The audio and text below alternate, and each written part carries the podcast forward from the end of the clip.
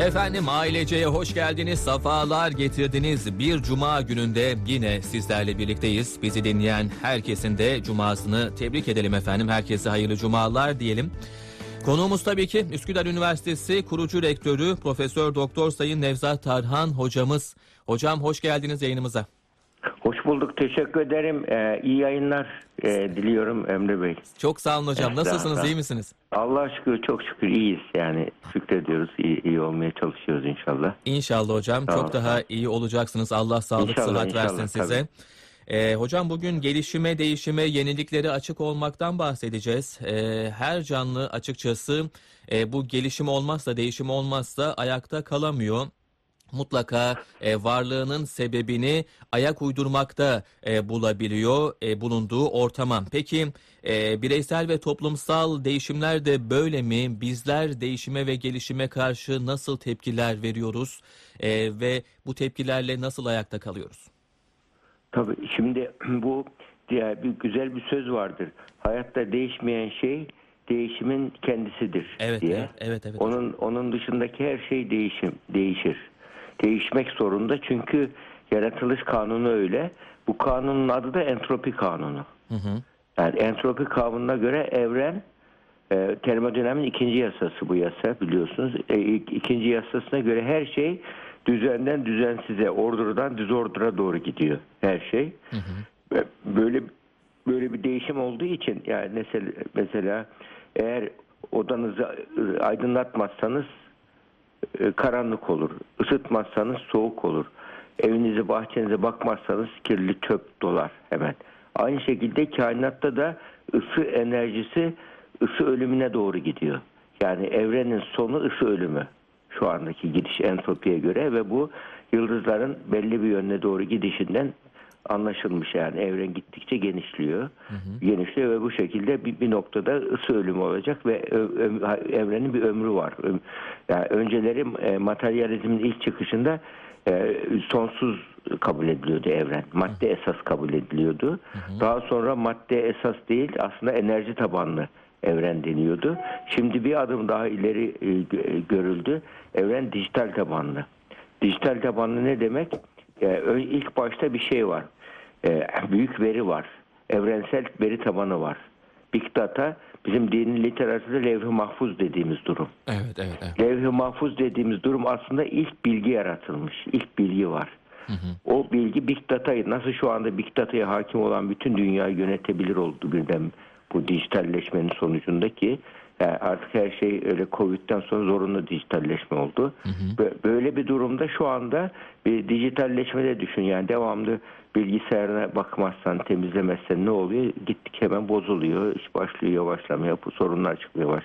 Yani hayatta her şeyde bu şekilde bir yani değişim yani düzenli de olmadıkça düzensizliğe doğru gidiyor. Düzenli bir şekilde e, düzen ihtiyacı var. Ya bunun bunun için evrende de bunun için bu e, bu entropi bize aslında şey de gösteriyor. Evren bir dış güç tarafından yönetiliyor. Kendi kendine yönetilmiyor, dö- dönmüyor, çalışmıyor. Evet. Ve dış güç tarafından yöneten de evrende böyle değişim hakikatini koymuş. Bu değişim hakikati nedeniyle o evrende her şey mesela insanların diyelim şu anda biz bir 24 saate göre hayatımızı düzenlemişiz. Değil mi? Günlük hayatımız. Evet, evet hocam. Fakat biyolojik saatimiz 20 e, 24 buçuk saate göre. Hmm. Bir ay ay saatine göre. Ve mesela kadınlardaki siklus e, adet 28 gündür mesela. Bizim de vüc- vücudumuzdaki şey 24 buçuk saat. Bu ne anlama geliyor? Eğer biz erken kalkmakla kendimizi zamanı yönetmede biz aktif olmazsak, kendi halimize bırakırsak bir uyku uyanıklık her şey karışacak. Tem, hemen tembele kayacağız. Tembelliğe kayıvereceğiz. Doğru. Onun için insanın biyolojik olarak da yani tembellik değil canlı olmak için aktif olması lazım. Onun için küresel olarak tarihte bakın sosyolojik değişimler insanlık konfora düşkün düştükleri zaman şey başlamış. Yani böyle e, medeniyet çöküşü başlamış. Medeniyetler. Bunu İbn Haldun çok güzel tespit etmiş. Başarı oluyor, konfor oluyor.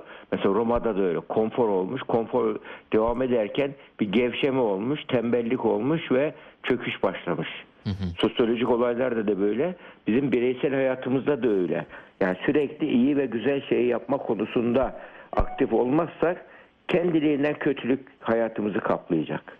Evet. Böyle bir değişim hakikati bizim e, psikolojimize de yansıyor. Buna e, davranışsal entropi diyoruz. Yani iyiliği yapmazsak kötülük kendiliğinden geliyor. Yani evimizi aydınlatmazsak karanlık kendiliğinden geliyor. Onun için iyi ve güzel şey konusunda proaktif olmak zorundayız. Kendi halimize hiçbir şey yapmadan iyilik olmuyor. Onun için insana bir e, hatta güzel bir söz ben çok sevdiğim bir söz var. Çok vurguluyorum.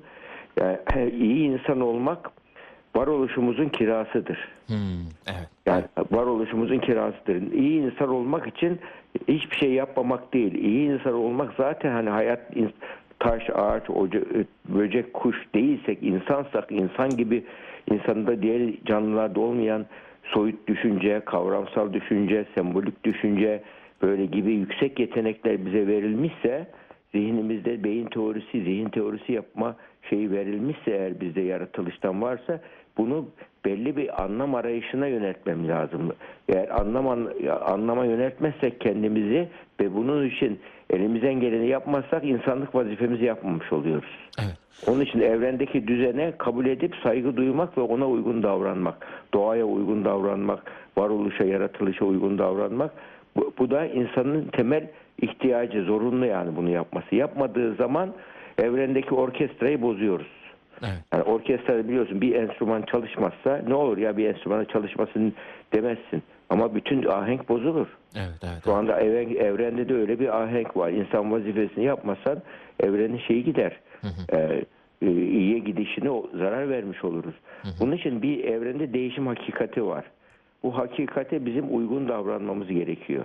Bu odamızı düzeltme yönünden çabamız gerektiği gibi bir ülkeyi de e, şey, vatanın da aynı şekilde insanın ona karşı da vazifesi sorumlulukları var. Hani bazı şeyler var şu anda böyle şey, böyle e, e, şey tarzında mesela silah karşıtı, savaş karşıtı, böyle her şey güzel olsun, birbirimizi sevelim gibi böyle sadece bunu söylüyor. Ama kötücül şeyler durmuyor ki. Evet, evet. Yani kötülüğe karşı sen bir şey yapmazsan bu, şekilde yaptığın zaman oradan e, bir anda sen kötülere meydan açmış oluyorsun. Bu şuna göre bir nöbet askerin nöbet jandarmanın nöbet tutmaması gibi yahut da şeyin e, trafik polisinin görevini yapmaması gibi.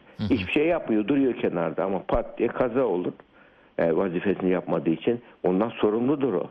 Evet. Ben sorumsuzum ben hiçbir şey yapmadım ya sadece kenarda duruyordum diyemez. Yani orada yapması gereken sorumluluk vardır. Onun için insana da insan olarak yaratıldıysak insani şeyler, insanca yaşamak gibi bir sorumluluğumuz var. Yani bunu yapmadığımız zaman değişim hakikatine uymadığımız için bedel öderiz. Evet. Yani böyle bir psikoloji yasası var. Yani o değişim yasası da işte entropide e, şeydeki elektromanyetik yasalardan e, elektrik yasalarından elektro e, entropi yasasına uyuyor. Onun için değişim bizim için şey yani değişmeye açık olmak gibi bir seçimimiz olmak zorunda. Yapmadığımız an şey bisiklet kullanmaya da benzetebiliriz bunu. Bisiklet kullananlar biliyorsun yani e, belli bir tempoda çalışması lazım. Döndürmesi. Durduğu zaman devrilir. Fazla içeri ileri giderse de takla atar. Evet. Onun için belli bir tempoda hayat böyle. Belli bir hedefin olacak. Buna göre belli bir nerede hızlayacaksın, nerede yavaşlayacağını bileceksin. Böyle ilerleyeceksin. Evet. Yani yaşamak aslında e, bisiklet kullanmaya benzer bir yaşam. E, bir bisiklet kullanan nelere dikkat ediyorsa, aklını kullanıyorsa nasıl burada? Ya bana bir şey olmaz abi deyip e, yola hızla giriyorsa takla atar. Yani bu bu iyimserlik değildir. Ya da bisiklet beni kendi kendine götürsün deyip çabalamazsa yine olmaz. Onun için hayatta muhakkak belli bir amaca yönelik şey gerekiyor. Değişim hakikati gerekiyor. Zaten insanların genetik yapısına baktığımız zaman hayvanların bin sene önce önceki hayvan yuvasını mesela örümceğe düşün, karıncayı düşün. Aynı yapıyor. Şu anda da aynı. Ama insan aynı değil. Evet. Değil mi? Bin sene önceki insan şimdiki evini aynı mı yapıyor? Evet. Çünkü insanda değişim şeyi var. Hakikati var. Bu değişime direnmek şu anda ki bazı insanlar statikocu oluyor. Direniyorlar biliyorsunuz. Evet.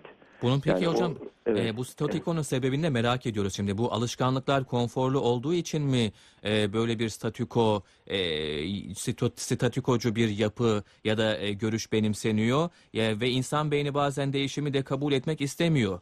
E, bunun kaynağında ne var acaba? Tabii tabii burada Erik Fromm'un çok güzel bir sözü var. Ee, gelişmenin en, önündeki en büyük engel özgürlük korkusudur diyor. Hmm. Yani korkulardır burada. Yani bazı insan mesela bu büyük şirketlerde görülür ve aile şirketlerinde baba bir, sıfırdan bir şey yok, var etmiştir. Böyle çok büyük bir iş kurmuştur, fabrika kurmuştur. Fakat e, bir belli bir eğer değişime kapalı bir e, kişilikse yani hep kendisini ben başarılıyım, yeterliyim der. Yeniliğe kapatır kendini. Çocuklar baba böyle de olması lazım, baba öyle olsun der ve genellikle iki veya üç nesilden fazla devam etmiyor bizde mesela şirketler. Kurumsallaşmamızda. Ama mesela Batı'da öyle değil. Kaç yüzyıllık şirketler var. Onlar yani değişime açık. Mesela öyle de ne yapıyor böyle durumlarda? Şirketin yönetimini profesyonel bir ekibe veriyor. O, o sadece şey oluyor. Hatta bağımsız denetçiler alıyor. Dışarıdan birisi geliyor çatır çatır onu denetliyor. Denetliyor. O da hatalarını gösteriyor, düzeltiyor. Mesela bu kişilere bakalım. Ya onların hayatını gerçekler değil de korkular yönetiyordur. Korkular vardır. Yani kaybetme korkusu vardır mesela. Böyle şirketlerde. Ya bu kadar büyüdüm. Böyle yeniliğe girersem her şeyimi kaybederim diye tutucu oluyorlar. Ya muhafazakarlık, tutuculuk böyle bilimsel gelişmelerdeki hayattaki tutuculuk buradan kaynaklanıyor. Sahip olduğunu kaybetme korkusu onun hayatında e, şeyden yani hedefe yönelme korku, yeniliğin gelişimin önündeki en büyük korku sahip olduğu şeyi kaybetme korkusu. Onun arka planda ne var görüp araştırdığımız zaman egoizm çıkıyor. Yani narsizm çıkıyor. Kişi kendini başarılı, yeterli, ben oldum, piştim diye görüyor. E, ben oldum, piştim diye bir ölen gören bir insan kendini e, eleştiriye kapalır, değişime kapatır. Ben oldum, mesela bir çocuğu bir yanlış bir yetiştirdiğiniz, yetiştirdiğiniz zaman çocuğun kişiliğini seversen sen aslansın, sen kaplansın, sen mükemmelsin, sen bir tanesin, eşin benzerini yok diye kişiliğini överseniz çocuğun bu çocuk değişime kapalı olur. Yani çünkü ben nasıl olmuşum bitmişim diyor çocuk. Yani durumda niye ben çalışayım ki niye zorlayayım ki kendimi diyor. Halbuki çocuğun seveceksek kişiliğini değil davranış ve çabalarını sevmemiz lazım. Evet, evet. Ödüllendirelim onları. Evet, kesinlikle. yani sen kişi seni seviyorum iyi bir çocuksun ama şu davranışın yanlış şu davranışın doğru diyebilmek. Yani kabullenip yönlendirme metodu bu çocuğu. Kabul et- bunu yaparsak çocuk değişime değişimle ilgili korkular gelişmez. Yahut da ben biliyorum deyip sahte bir özgüven gelişmez. Yani özgüven sahte özgüvene özbeğeni deniyor. Kendini yeterli görüyor. Yani eleştirileri tehdit gibi görmeye başlar ondan sonra. Böyle kişiler, egosu yüksek kişiler eleştiriler tehdit gibi görür ve değişime kapalı olan kişilerdir.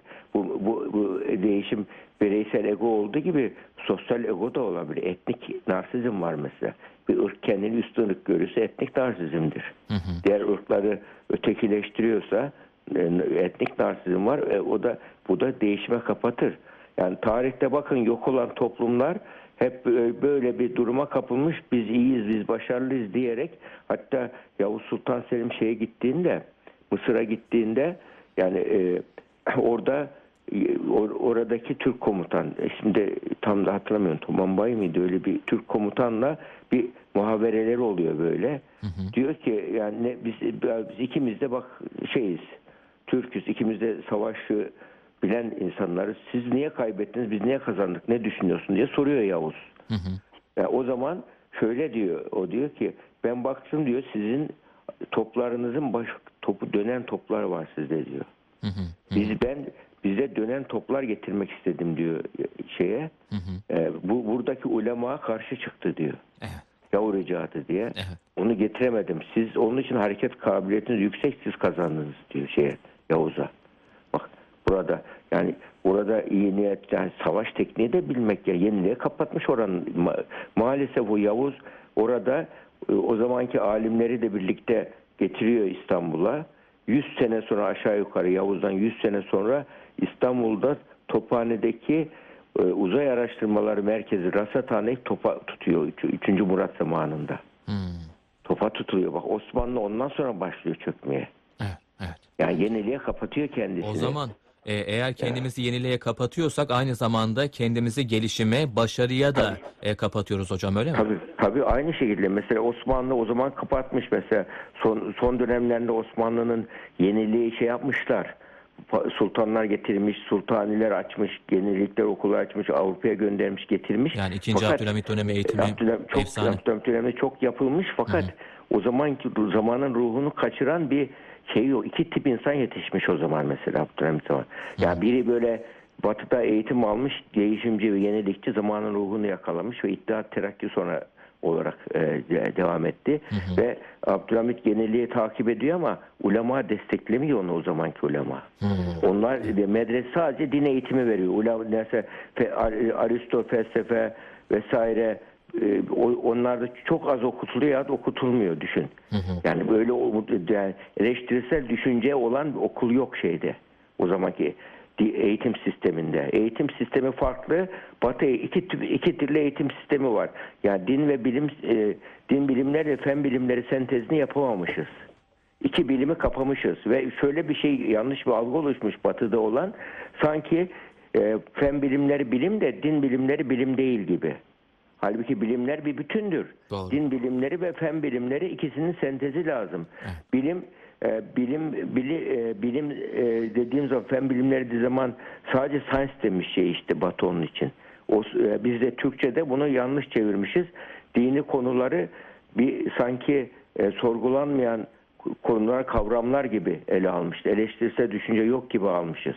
Ve bakıyorsunuz e, tarih ama eleştirel düşüncenin olmaması da masum imam anlayışını anlamış. Meziyanik kültüre sebep olmuş. Meziyanik kültürde nedir? Kurtarıcı beklentisi.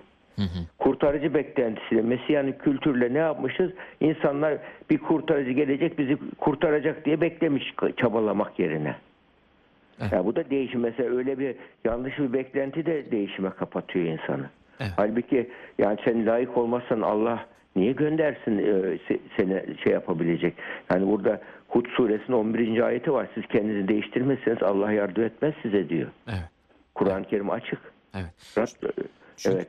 Ya Allah onun değişimi de yaratıyor, değiştirme gücünü de yaratıyor. O değiştirme Tabii, ida- iradesini de yaratıyor. Evet, o tabii ya, iradeyi onun için böyle işte dindar olmak demek statikocu olmak demek değil. Evet, evet. Muhafazakar olmak demek yani şeylerde hani e, ölüm ve ahiret konusunda muhafazakar olursun. Semavi öğretileri alırsın ama onları e, her zamanın elbise uygun kıyafetini giyersin. Evet. Mesela biz 100 sene önceki nasıl kıyafeti giymiyorsak e, bu da öyle. Yani bir okullarda nasıl e, resme askeri elbise jandarma kıyafeti giyilmiyorsa her, herkesin yerinin kıyafeti ayrıdır. Bunun gibi. Yani bunu insan e, buna du- dur, de, statikocu insanlar değişime kapalı oluyorlar. Bunların çeşitli korkuları var. Sahip olduğu şeyi kaybetme korkusu var. İşte parasız kalma korkusu var. Bu korkular var. Bu korkular nedeniyle insan kendini değişime kapatabiliyor. Yani kapatan insanların karşı çıkmak yerine onu nedenini arayıp düzeltmek gerekiyor onun için.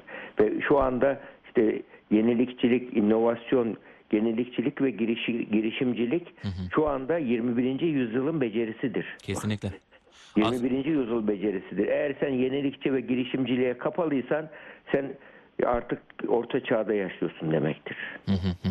E, Şimdi hocam az sonra girişimcilikten e, söz edeceğiz. E, son olarak size de sorayım e, bir de bağlamı olsun bu konunun. Açıkçası insanın aklına bazen farklı fikirler geliyor ama bu fikirleri ortaya çıkarması, meydana getirmesi çok da kolay olmuyor. O ateşin yanabilmesi için gerçekten e, farklı fikirleri hayata e, getirebilmesi adına e, ne yapmak lazım, nasıl düşünmek lazım, ne hissetmek lazım hocam? Ya insan hayatta çocuktan bile bir şey öğreniyorsun ya. Öyle bir şey ki çocukla konuşuyorsun. Çocuk öyle bir şey söylüyor ki senin 40 sene düşünsen aklına gelmeyecek bir şey. Onun için beynimizi öğrenme aşkıyla öğrenimi açmamız lazım. Herkes mesela Lokman Hekim'e soruyorlar sen bu hikmeti nereden öğrendin diyorlar. Ben amalardan öğrendim diyor. Gözü görmeyenlerden öğrendim diyor. Nasıl öğrendin diyorlar onlardan. Onlar diyor bir sopayı yoklamadan adım atmazlar diyor. Bak hikmeti öyle öğrendim diyor yani. Yani böyle yokluya, sorguluya sorguluya öğrenmiş. Sokratik sorgulama var bak. Sokratik sorgulama yapamıyorsa bir insan o insan o, o insan şeydir yani geri kalmıştır. Onun için bütün iş orada bak daha Sokrates bunun e, şeyini yöntemini göstermiş. Onun için bu şu anda onun üzerine yeni bir şeyler de eklendi yani. Yani akıl yürütme yöntemleri eklendi.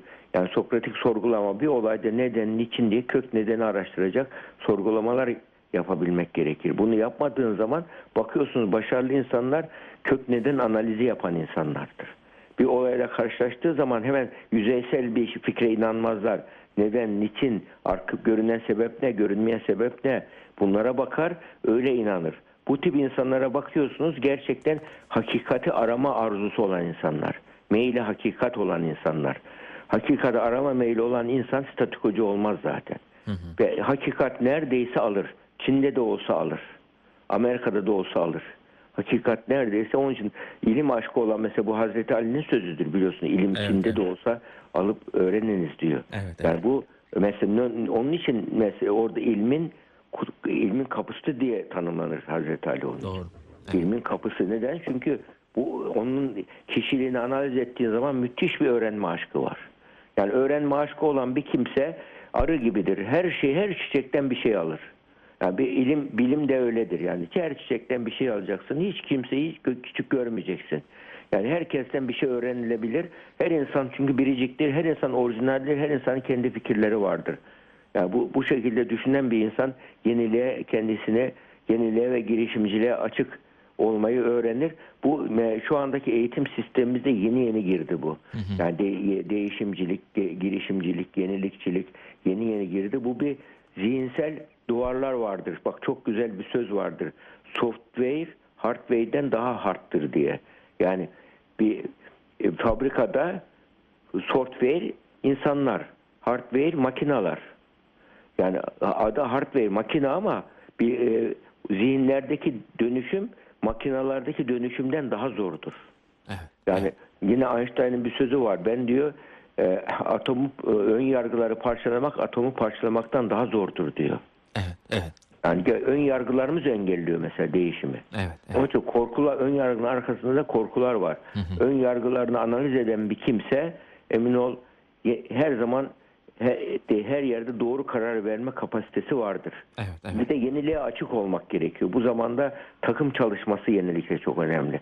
Ben bilirim, ben aslanım, ben kaplanım diyorsa bir insan takım çalışmasına uzaksa e, kamyonu duvara çarpar. Er geç çarpar. Evet. Evet. Onun için bu burada rey vahid diyor demiş atalarımız. Bak rey vahid. Tek kişinin reyiyle hareket edilen sistemler yeniliğe kapalı oluyorlar ve e, zihinsel bir körlükler oluyor. Realite körlüğü oluyor. Hata yapıyorlar. Kesinlikle Ben hocam. süremi geçtim herhalde. Es- estağfurullah hocam, Estağfurullah. estağfurullah. Çok sağ olun. Ee, Estağfurullah. farklı fikirlere Rica açık ederim. olmamız gerekiyor diyelim o zaman. Evet, Ee, çok tabii. sağ olun hocam. Ağzınıza sağlık. Teşekkürler. Rica ederim, rica ederim. Estağfurullah. İyi yayınlar. Çok sağ olun hocam. Hoşça kalın. Çok sağ olun. Estağfurullah, estağfurullah. Sağ olun. Efendim Üsküdar Üniversitesi kurucu rektörü, psikiyatrist, Profesör Doktor Sayın Nevzat Tarhan hocamızla gelişime, değişime, yeniliklere açık olmak konusunu konuştuk. Sağ olsun, var olsun efendim.